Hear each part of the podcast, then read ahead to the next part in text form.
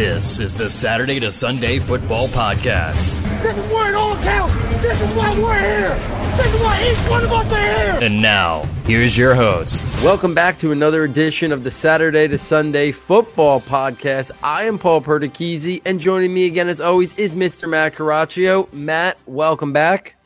Paul, I cannot wait. I mean, every time we start this episode recently, it seems like I cannot wait, but it's true.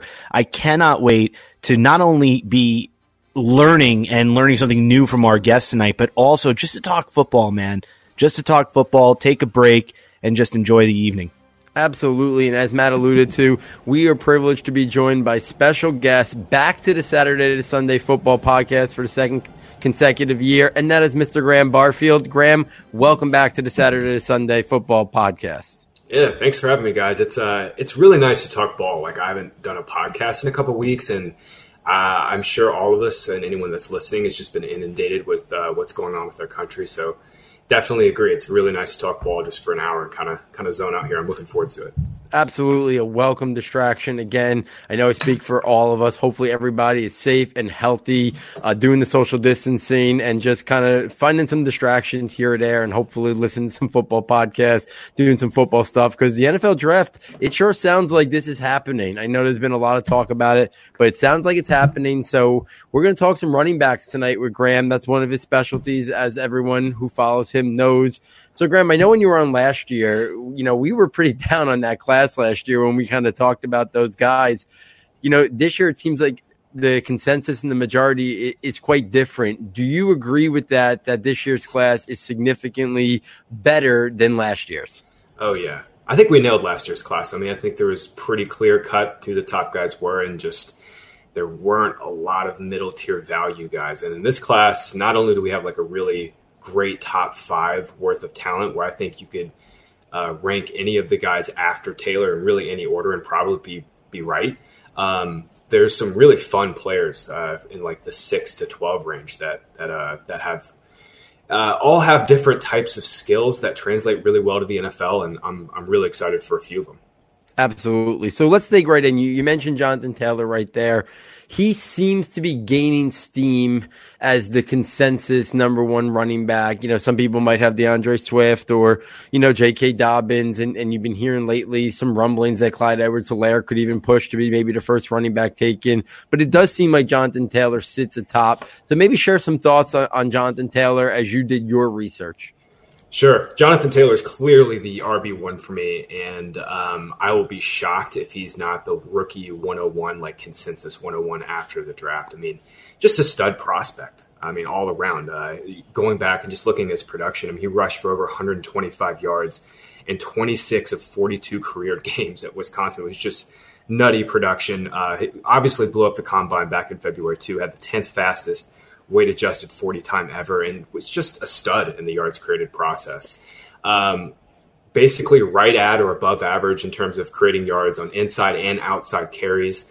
Um, one of the things that I found really interesting uh, about Taylor is Wisconsin like uses like kind of an old school scheme. They have a uh, they use a lot of fullbacks.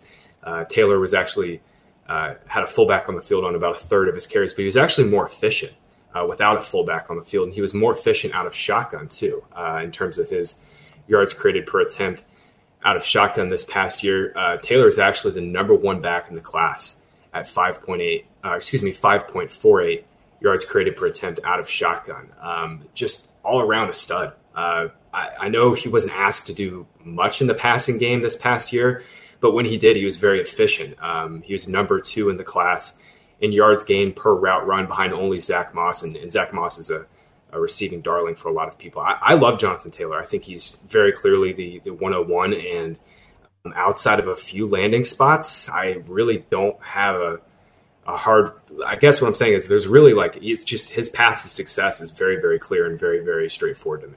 Yeah, I mean, it seems like if a team makes an investment in Jonathan Taylor, they're going to invest in, they're investing in that running game. And we know on a previous podcast, Matt and I talked about, you know, he's a culture changer a little bit. He's the type of guy that, you know, schematically, if you draft Jonathan Taylor, you know, you might be set, laying the foundation for what your offensive approach wants to be. So wherever he goes, I don't think he's going to go somewhere and not be a focal point, heavy role early on in an offense offense. I think the two things you probably hear about him most is the receiving work in terms of how much and how much will he be asked to do that at the next level? And then you've heard some ball security issues, but ball security things to me, I've seen enough guys from college to the pros make the transition and it not be an impact. So I, I'm not holding him or knocking him too much for the ball security. If it becomes an issue at the NFL, then it becomes an issue, you know, and then we'll have to see if it, it can be corrected. But I know that's something that people bring up with Jonathan Taylor.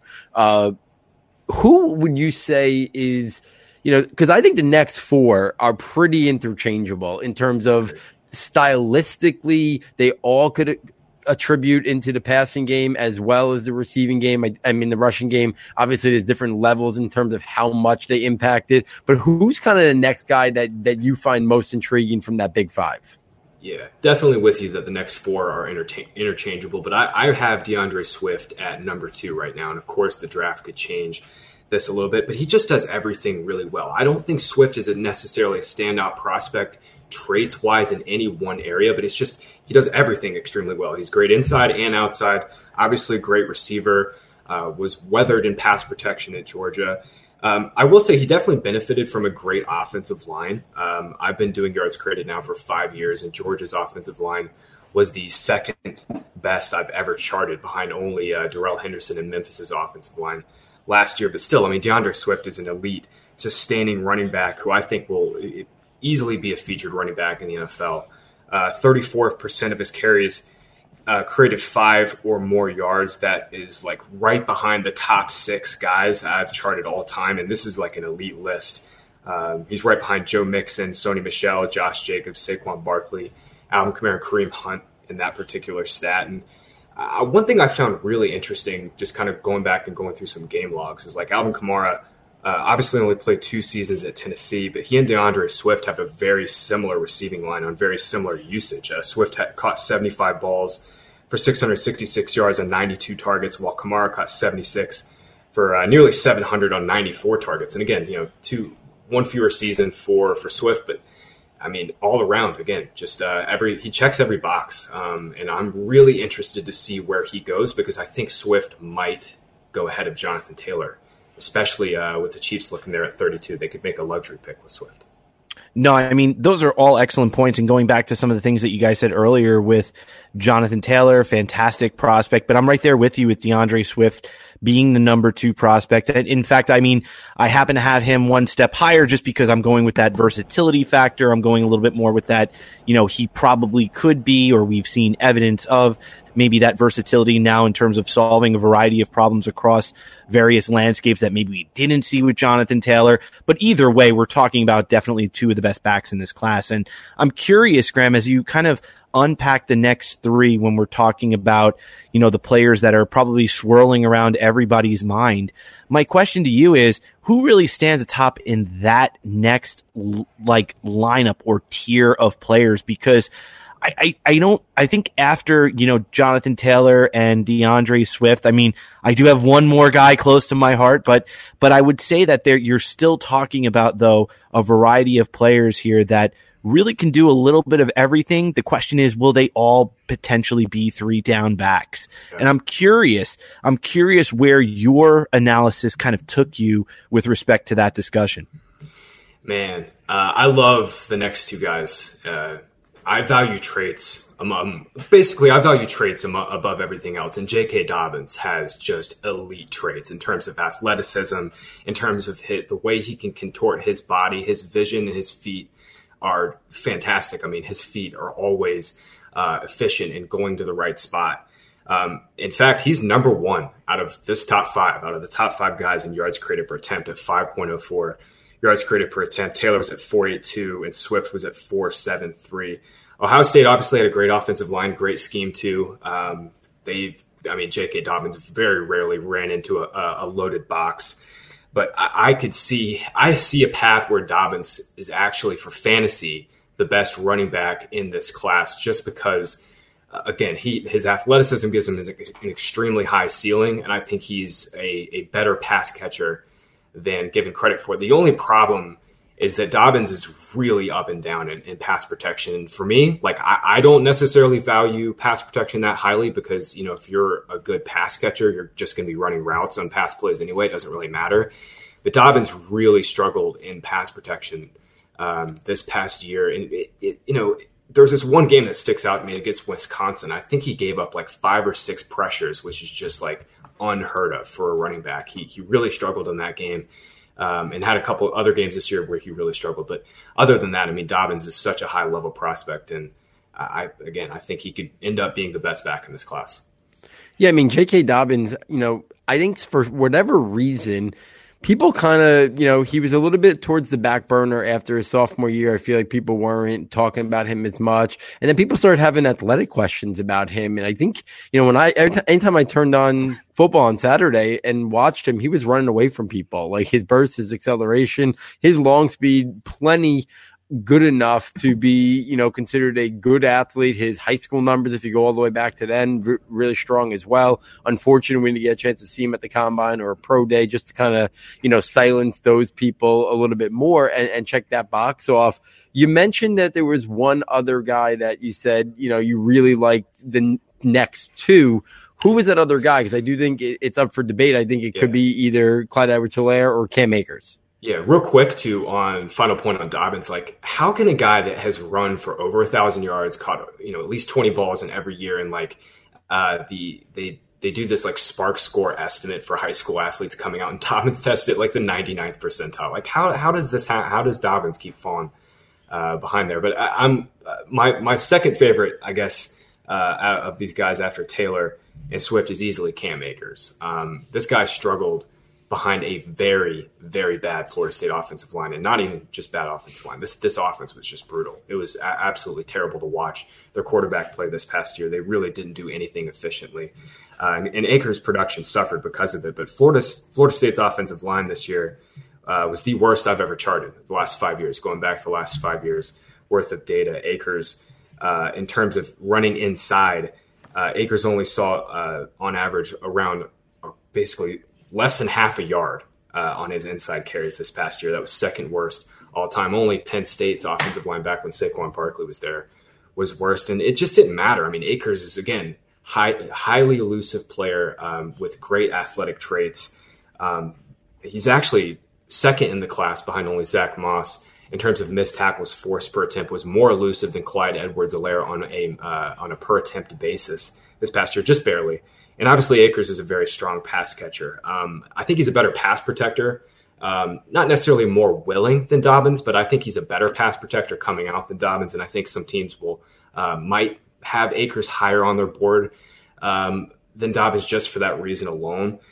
But I mean, just for context of how bad the situation was for Akers this past year, uh, he was contacted at or behind the line of scrimmage on 30% of his carries. That was by far the highest rate in the class. And, and Jonathan Taylor and DeAndre Swift were both contacted behind the line of scrimmage on less than 10% of their carries. And again, that, that comes a little bit down to Akers was trying to do too much at times behind a bad offensive line. There's some of that for sure. But man, uh, I, I, love Cam Akers and really the top four of this class. I, I guess maybe we'll, we'll, talk about Edwards-Helaire here in a second, but I, the top four of this class, I'm very, very high on.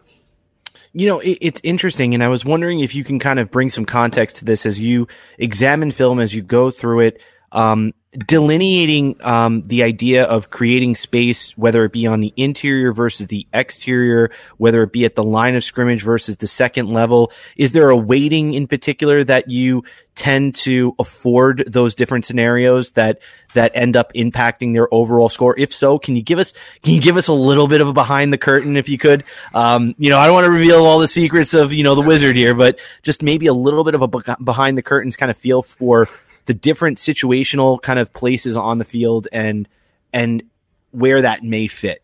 Right. Yeah. No secrets here, man. I'm an open book. Um, the I don't have a weighting system per se. Mm-hmm. Um, typically, like I, going back through my data, like college football, it's a lot of inside zone. So like 65 to 70 percent of carries uh, usually go in between the A and B gaps. And in general, out running the ball outside is more efficient. Um, with that said, a lot of this comes down to situation, right? I mean, like third and one, you're more than likely going to run the ball inside. Um, so I, I, try to holistically, I, I, think I treat every team differently. Um, I treat every prospect differently and just kind of give everybody a blank slate because there's certain teams that have very good guard play. Um, one team that comes to mind a couple years ago was Notre Dame. Um, I think with CJ Prosise, they had like two or three guys that went pro and just had yeah. a mauling offensive line, whereas Florida State won't have a single guy drafted uh, off their offensive line. So really, it's just try to try to use it as a case by case, team by team basis. So I, I, wonder when we look now at the next player that I mean, I, I would probably argue this player might be and again, I, I'm I'm open I'm open to contestation. So I would say this player's probably got to be one of the best route runners at the position, and to me, that's Clyde Edwards-Helaire. And I'm curious, you know, when it comes to being that player, if that is even your next player, it may not be. Um, but I'm just curious if he's not your next player, who is, and if he is your next player, what do you think about Edwards-Helaire? Because I, I, I tend to see, you know, from him a back that's rather versatile, both inside and outside runs. You know, I see a player who can obviously receive the football. Just curious where you found he sits, and then obviously who that next player might be. Yeah, Edwards-Helaire is number five for me, and number six isn't particularly close. I, I could have Edwards uh, Edwards-Helaire as high as two if he goes to a team like Kansas City. Um, again, it comes down to traits, and, and Clyde Edwards-Helaire. Uh, look, fantastic. This LSU everybody knows what the LSU offense was this past year. I mean, and Clyde Edwards-Helaire definitely benefited from uh, a lot of green space in front of him and a great offensive line. There's no doubt about that. Um, but for me, he has an extremely high floor because you mentioned it. He is the best route runner in this class, and it's not particularly close. I mean, linebackers have no chance against no. him. I mean, he is so good at setting up defenders and using his feet and wiggle to kind of just separate. I mean, the linebackers at the next level in the NFL will, will really struggle against. Well, Gra- Graham, I don't mean to interrupt you, but I'm wondering, like, I, I, the last the last person that I felt this strongly about was Christian McCaffrey as a route runner. Wow, and I yeah. and I mean, like, in terms of creating that separation, the ability to manipulate within their stems to actually create leverage. He, I haven't seen a player quite like that at the position since McCaffrey. And McCaffrey's versatility, obviously, as a route runner, made him exponentially better but not the same toolbox, but that separation ability certainly stood out to me. I, I think I'm with you on that. I mean, McCaffrey coming out, um, I think if if you were to ask me who I had the most fun ever watching while doing yards created, it'd be Christian McCaffrey. It's not even close because of his versatility. I mean, he was used as a receiver, as a slot receiver at Stanford. He could run inside. I, I don't all that hate that he got for not being able to run inside. It's just people clearly were not paying attention. Uh, but Clyde Edwards-Helaire, I'm with you as as like just strictly running routes out of the backfield, setting up second level defenders. For our game, like for our fantasy game and PPR, he has such a high floor. But I, I'm wondering. I'm wondering if teams might view him as a committee back. And the reason why is he was a I won't say he was a subpar inside runner coming out. He definitely was not subpar, but he kind of, in a sense, reminds me of David Montgomery uh, in, a, in the sense that he just doesn't have that first, you know, five to 10 yard burst. Like he can make anybody miss with his feet, with his power. He has fantastic contact balance. I don't want to take anything away from him as a runner in that sense. But his burst really does leave a lot to be desired, especially within like five to 10 yards. And uh, those plays, you know, I get it. LSU faced a lot of really tough competition this year, uh, faced a lot of good defenses as far as college football goes. But those second level defenders and those linebackers in the NFL are really, really fast. And I think that he might struggle as an interior runner. Uh, just from an efficiency standpoint, only because he does not have the high level traits that that a Dobbins or uh, Taylor or an Akers have. Yeah, I love the fact, Graham, that you brought up the safe factor of Clyde Edwards-Helaire because I do think, and Matt and I have talked about it. I think worst case scenario, worst case scenario, he's James White. Like, you know, and, and, to me, like, mm-hmm. if that's we're talking his floor in terms of who we might be, you know, then it opens up the possibility that in PPR setting, that's good enough to be a, an RB2 right there. Right. And then if he contributes in the running game, you know, I, I think when a team looks at him, and I think the reason why he'll be five on a lot of people's boards is again, based on land land spots could dictate this, but I do see a, a, scenario where other guys might be looked at to be able to potentially carry a heavier workload. Where I think whoever takes Clyde Edwards-Helaire he probably an NFL team is probably going to look at him and say we want to keep him in that 14 to 16 touch range. Where I think the other guys potentially could touch the ball, you know, 17 to 20 times. And it'll be interesting to see. I mean, the the whispers you've heard is he might be the prototypical back that Tom Brady wants the Bucks to draft. And if he goes to the Buccaneers in the, you know, top of the second round, you're going to see, I think, him move up pretty high in rookie drafts. And he's going to be going over some of the other guys that I think we talked about because I think people are already then going to associate Brady with him, you know, as having that floor of the, the receptions. But then maybe he works his way into a pretty significant role and he might be afforded a lot of space, similar to what you talked about at LSU. If he's in that Buccaneers offense and teams are focusing, you know, on, on Mike Evans and, and Chris Godwin, you know, OJ Howard, it could open up the field and, and he could potentially potentially have more running room and more lanes. So it's going to be really interesting. Clyde Edwards Helaire and where he ends up, I think is going to be so critical to his overall fantasy value. I'm with you on that. I'm with you on that for sure. And I think, uh, like you said, the James White uh, comp, just because we know right out of the gates, Clyde, Clyde Edwards could come out and catch 50 balls like on any NFL offense right now. Like uh, for our purposes in dynasty and, and redraft leagues, that gives us a lot of a lot to work from.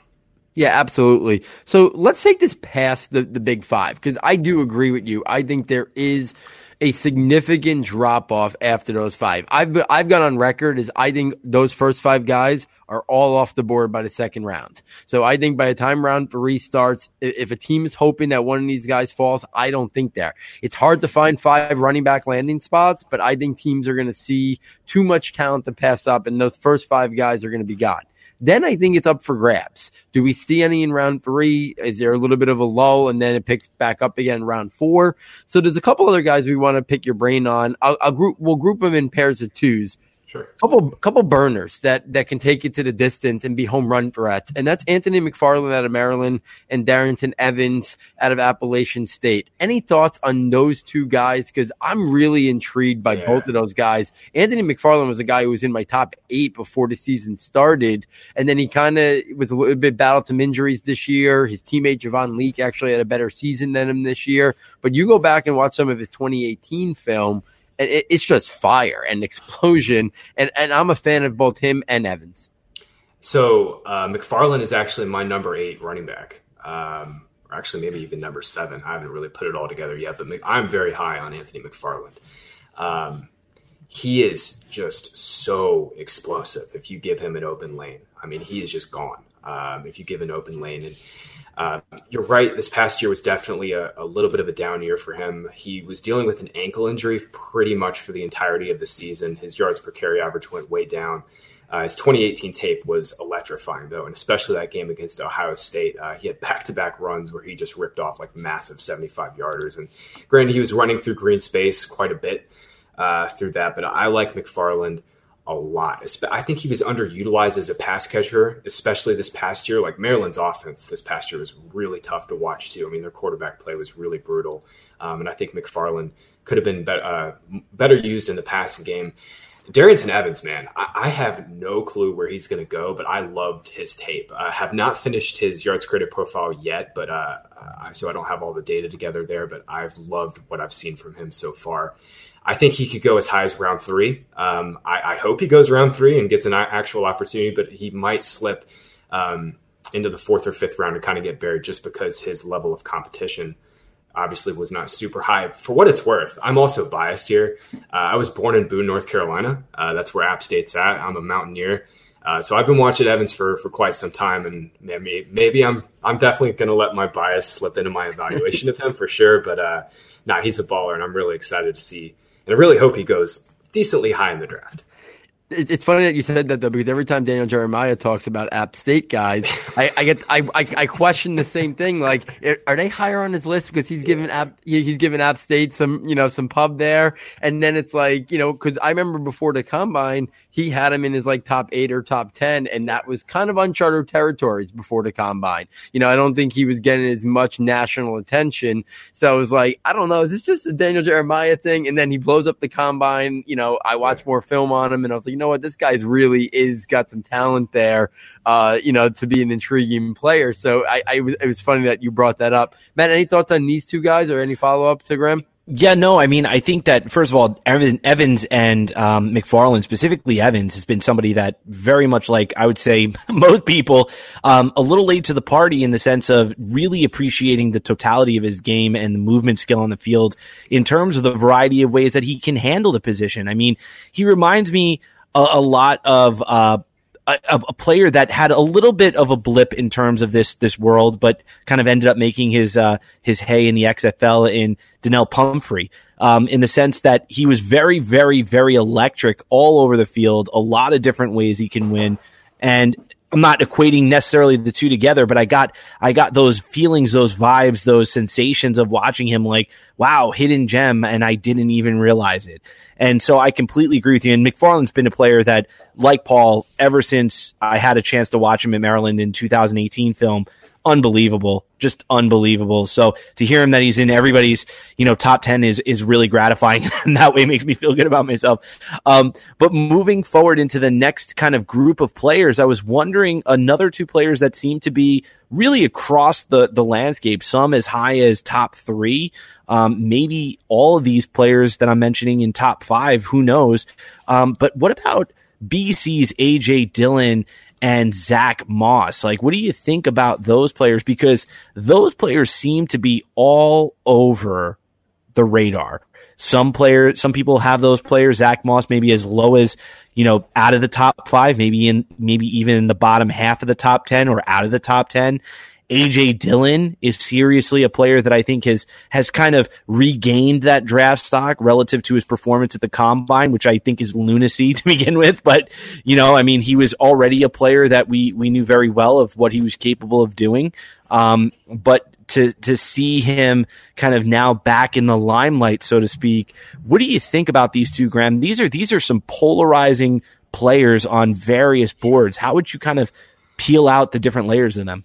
Sure. Zach Moss, to me, uh, I'll start with him, is a very straightforward evaluation. Um, I wouldn't say he's extremely creative running back in the sense that uh, he does not have, certainly does not have home run speed, doesn't have very good burst, but he, for, for a guy that's 5'10 and over 220 pounds, his ability to change directions is just mind boggling. I, I, think I mentioned it maybe with, uh, with Cam Akers earlier, but he was the number one running back in the class in terms of missed tackles forced per attempt. And it's not really a surprise when a guy can start and stop with the way he do, uh, the way he can. And my comp for Moss coming out is it, it might sound a little weird, and I, I, get that this player probably did you know he underwhelmed in the NFL, but I, I kind of see T.J. Yeldon when I watch Zach Moss. He he runs pretty upright, doesn't have a lot of burst, doesn't have a lot of long speed, but Yeldon coming out, he could make guys miss, uh, especially in uh, short uh, short area. And I think Moss has better uh, agility than Yeldon does coming out. And, and, Moss is obviously a fantastic receiver too, very accomplished. Uh, number one running back in the class in terms of yards gained per route run.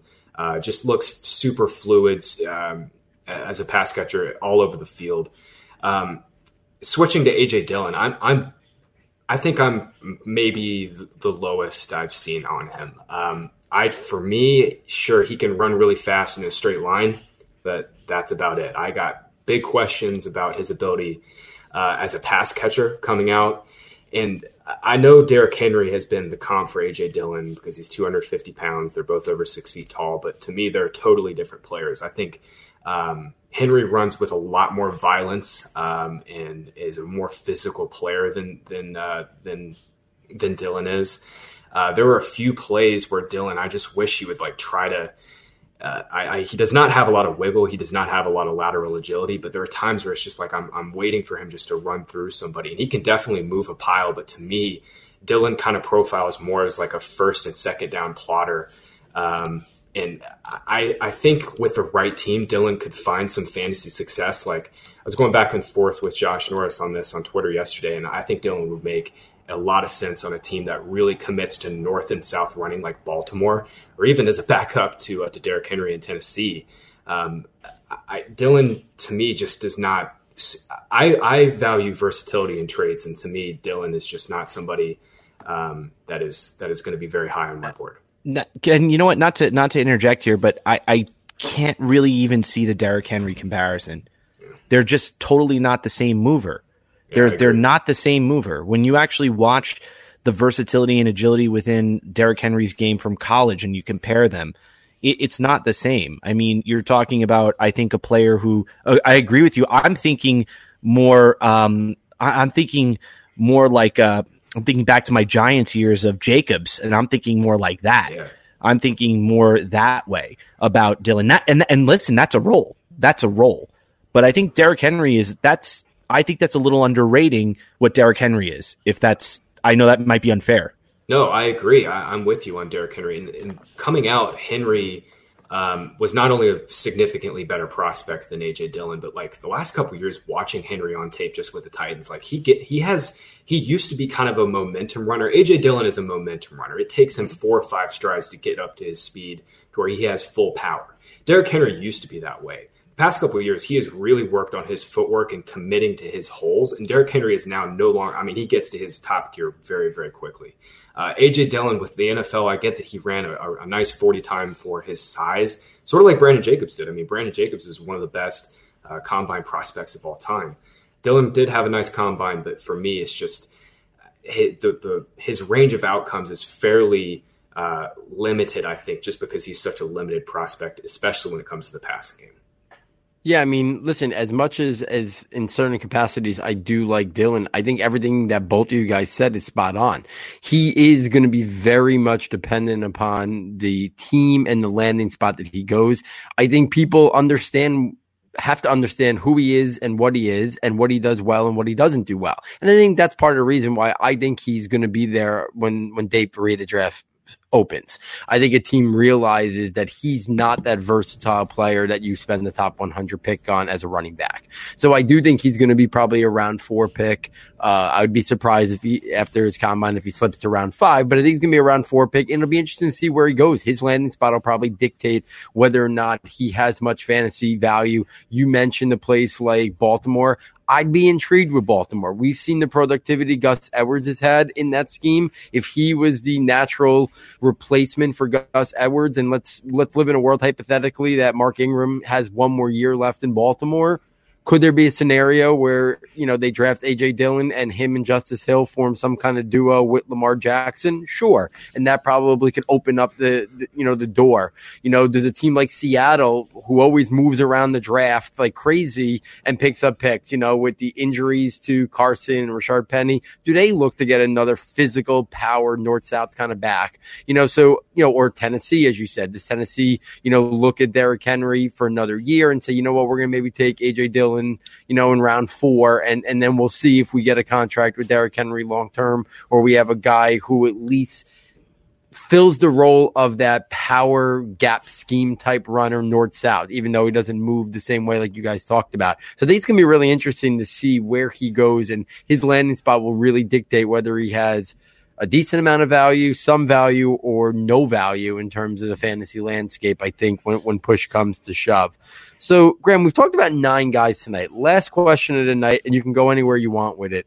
Is there a couple other guys that you just kind of want to make mention? And, you know, the floor is open. I mean, there's probably another 10, 15 guys of, of intrigue. You mentioned before that you know, you you said from six to twelve, there's kind of not a lot of separation. Is there a couple names that maybe are in that range for you that maybe we didn't hit upon tonight that you just kind of want to mention quickly? Sure. Um, one guy is Ke'Shawn Vaughn. Uh, I've seen him get just a little bit of buzz. Um, digging into his tape this past year was, I, I for me, he just see, he just profiles as just a one speed and clear cut uh, player. Um, extremely, extremely uh, boomer bust runner uh, with very little, very little lateral agility. Um, this past year, just 21% of his carries created five or more yards, which is like you know bottom tier of the last couple of uh, last five years. Um, and only in 84% of his missed tackles were through power or speed. So basically, he is just a power or speed guy.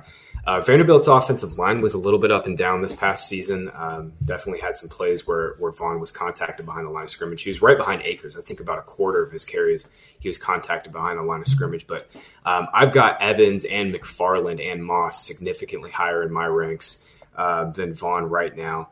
Um, want to get you guys get your guys' thoughts on Eno Benjamin. Actually, he's a guy that I'm I'm kind of struggling to place, and I think you could put him as high as like seven or eight in this class. But I think you could also make an argument that he's like you know clearly behind McFarland and Evans.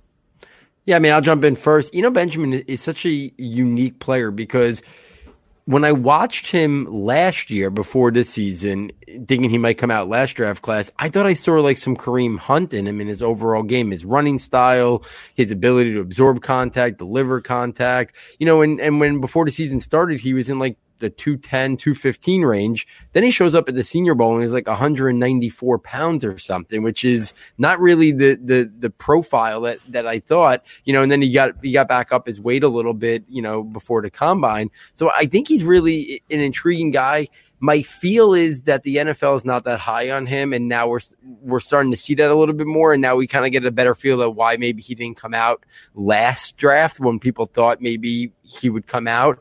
I think he's a again, I think he's probably a day three guy. I think he's probably pigeonholed as as part of a committee, a lesser part of a committee. I think he could do everything pretty okay to good, but I don't think he has that calling card that really makes him stand out. Like to me, he would have been perfect when we had the conversation last year, Graham, that there was a lot of guys that were, were okay, we're good, maybe, you know, average, above average, but but they didn't have those traits that really stood out. I think that's where kind of, you know, Benjamin falls. And I think in this draft class, some people might have him as high as six or seven, and other people could have him in that like 10 to 12 range. And a lot of people probably have him somewhere somewhere in between there. He's a pretty good inside runner. He can kick to the outside from time to time. He's a decent pass catcher. He showed growth and improvement in that over the years. But I don't think there's anything that sticks out about him that says he would need things to break right, I think, to become like, you know, a lead rusher for a team, I think, at the next level. Matt, any any different thoughts than what than, than what I shared?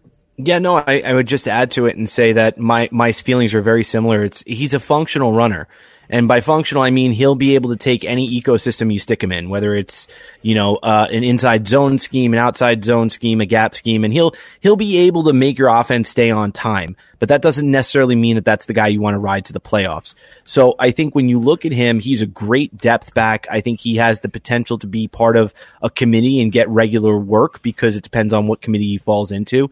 But I think that the biggest thing that stood out to me on film was, you know, I think his I think his overall uh, vision was something that stood out to me as a concern. Um, that's not to say that he didn't understand what he was seeing. I just think that when it came to organizing solutions for interior runs or tight spaces, he didn't really have a variety of solutions. And I, and I really highlight tight spaces. Tight spaces was something that he really struggled in, in my opinion. Give him room, give him grass. I think he was definitely more comfortable. Stick him in between the tackles. I think we're looking at a player who didn't know if he wanted to be a player who fought through contact, a player who could mitigate contact, or a player who kind of rode contact and used a spin move. He, he didn't really have comfort in the movement solutions I thought he was doing on interior run. So for that reason, I think that he was definitely, like I said, functional, but I don't necessarily see a player, as Paul kind of put it, a player whose identity is really well thought out quite yet.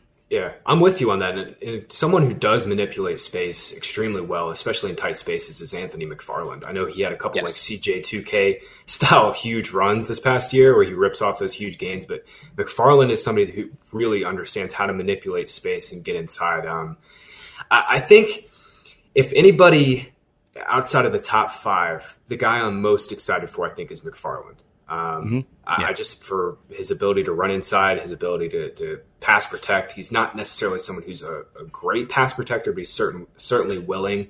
Um, I think he probably has the highest upside of, out of all of these guys. But uh, someone we haven't mentioned before we go, I, I, I got to bring up Antonio Gibson. Uh, I don't know what position he's going to play in the NFL, but man, you give that guy some space. You get you put the ball in his hands in space. He is a freaking rocket. Um, I did not have nearly enough carries that I wish I had to, to, to chart him. Obviously, I think he only carried, carried the ball like 40 times this past year, but uh, I really like Antonio Gibson as a sleeper in this class, and I think he has way more upside than somebody like AJ Dillon. Yeah, I mean, well, me, oh, go, Matt, go. No, no, no, no. I, I was just going to throw into one thing that I think you guys are kind of swirling around. So I'll, I'll just kind of leave it out there for the last thing for you guys to discuss. But I, I think we have to start thinking about, you know, we talk about the modern game. We talk about what the modern offenses look at. I, I want a player who I draft that can be on the field with me during a two minute drill. That's what I want. And I want a player. And what that means to me is a player who's got versatility. And by versatility, what we're talking is the ability for a player to solve a multitude of problems in a variety of ways. I want that dexterity from that player. So I want that player to be able to line up in shotgun behind me, dot the I in the pistol or dot the I uh, in an I formation, or just play in the gun and play to my left and right, or flex out and be in the slot if I need him to. That's the flexibility I need in two minutes as a play caller to be able to do what I need to do to manipulate defenses and get that home run throw. So I want a player like that. So Antonio Gibson to me is, I think, what the modern NFL game is really starting to use. And I don't think they know how to use him yet. I'll say that. I don't think they know what to do yet. And that does, that's not saying they're not smart. It just means how do you integrate everything together? Am I really going to try this? I say to you guys, all the NFL people out there, try it. Go crazy. Yeah. Have fun. No, I'm with you. It's much easier to slam AJ Dillon up the middle 15 times than is it to figure out how to use Antonio Gibson. Um, I mean, it, all of like I think pretty much all of Gibson's carries that I saw this past year were out of power. I mean, they would just they would just move their offensive lineman. Gibson would wait behind him and, and burst behind them and rip off a big game. Uh, I'm I'm really interested to see where he goes because I mean he's six two and, and like over 220 pounds. I mean he's just a total freak show. Uh, I think he could be pretty fun for fantasy if he goes with the right team. But it would take it would take the right coach and the right scheme for for Gibson to be useful for our purposes. Yeah, and that was what I was going to talk about. I really hope he doesn't get pigeonholed into being one thing a running back, a wide receiver only. Like in a perfect world, I think, you know, I almost consider him more in the receiver who could do more, who could do more than a running back who can do receiver things. You know, if you consider him just a running back, I think you can make the case he could be sixth or seventh because of that versatility after the top five guys. As much as I like McFarland, I think you can make the case Gibson even brings more versatility and uniqueness to an offense. As Matt was saying, you, you put him in the two minute drill, there could be times that he lines up in the slot. You can line him up, you know, you can run jet sweeps with him. You can run end arounds. You can do screen passes, slants. You can line up him in the backfield. If all of a sudden in the middle of a two minute drill, it's, it's third and one and you want to do a regular running play, he's got that capability. He needs to go with a, listen, Deebo Samuel ended up in the perfect spot last year with an offensive mind in Kyle Shanahan that knew how to maximize his skill set as Deebo Samuel got more comfortable at the NFL game. I think Deebo still got stuff to do in terms of development and route running and stuff like that. And Antonio Gibson, same way. But if he gets with a team that knows how to utilize him in a variety of ways, it's going to be hard for defenses to prepare for it because he's not going to be a focal point of an offense. So it's not like a defense is going to be able to give him a lot of attention when he's on the field. And then what are they going to do with him? You know, all the different motion and stuff that they can do with him really opens up the door. And he's not a guy who needs a lot of touches to be impactful in terms of fantasy football. So uh, it's going to be really fascinating to see. I hope a creative team or a creative mind. But as Matt was saying, I don't know if there's a lot of those teams yet in the NFL. There's still a lot of an old the old guard still in the NFL. We're starting to break down those barriers for sure, but let's hope he ends up in the right situation and the right scheme because then he could be a lot of fun for sure guys, that was an absolute blast. Graham, thank you so much for joining us. I think we ended up talking about 12 or 13 guys tonight. Uh, really deep stuff talking about, you know, their yards created and how they win on the football field, some traits, you know, some possible, you know, draft capital in terms of impacting, you know, their value in terms of fantasy football and dynasty rookie drafts. Uh, please, I'm sure most of our audience is following you, but please uh, you know, let the audience know where to follow you. And again, just thank you so much for coming on the show. We greatly appreciate it. Yeah, first of all, thanks for having me. This was a uh, much needed distraction and the craziness going on. Uh, it's great just to zone out for 45 minutes. But yeah, you can follow me on the Twitters at Graham Barfield. Uh, next week, it's the big week. Yards Created will be coming out. Uh, I'll be publishing all this this work. Uh, I have a lot of writing ahead of me. I'm not really excited for, uh, but I have a lot of time on my hands, so that's that's fun too. Um, but yeah, Yards Created will be out next week, and uh, we'll have some some fun articles. Then be breaking down all the all the running backs once they get drafted uh, in a couple weeks. Guys, make sure you're following Graham. Great stuff. Looking forward to checking out all those articles on the yards created as we dig closer and closer here to uh, NFL draft weekend. Matt, any final parting shots? No, I mean, this was just a fantastic episode, Graham. Thank you so much for really joining us because what really lights me up inside is when you hear analysts come on and, and they share that same passion for the game and also that passion for just understanding how players are their own unique snowflake, you know, and not every player is going to be the same. It's what makes them different that makes them unique and what makes them potential stars. And I just love hearing that type of analysis all the time. I love your work and I'm just genuinely excited to see it come out. So I can't wait. I'm on bated breath waiting for those links to come out so we can take a look. Thank you so much for this evening. Appreciate it, man. Thank you.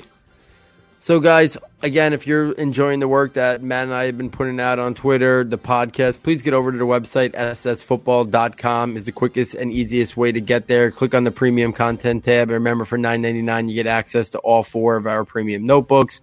You get the scouting notebook, uh, which has about 90 to 100 player profiles, strengths, functional areas, developmental areas, NFL draft projection, role at the next level, how they win uh, for this class. And there's also about 25 to 30 guys that did not declare that full profiles are in there as well. You get the rankings notebook, which has all our rankings uh, for draft eligible. It'll have our dynasty rookie rankings post draft. It has our tiers. It has our Devy rankings. And then still two more notebooks to come. I know Matt's working feverishly on the freshman notebook.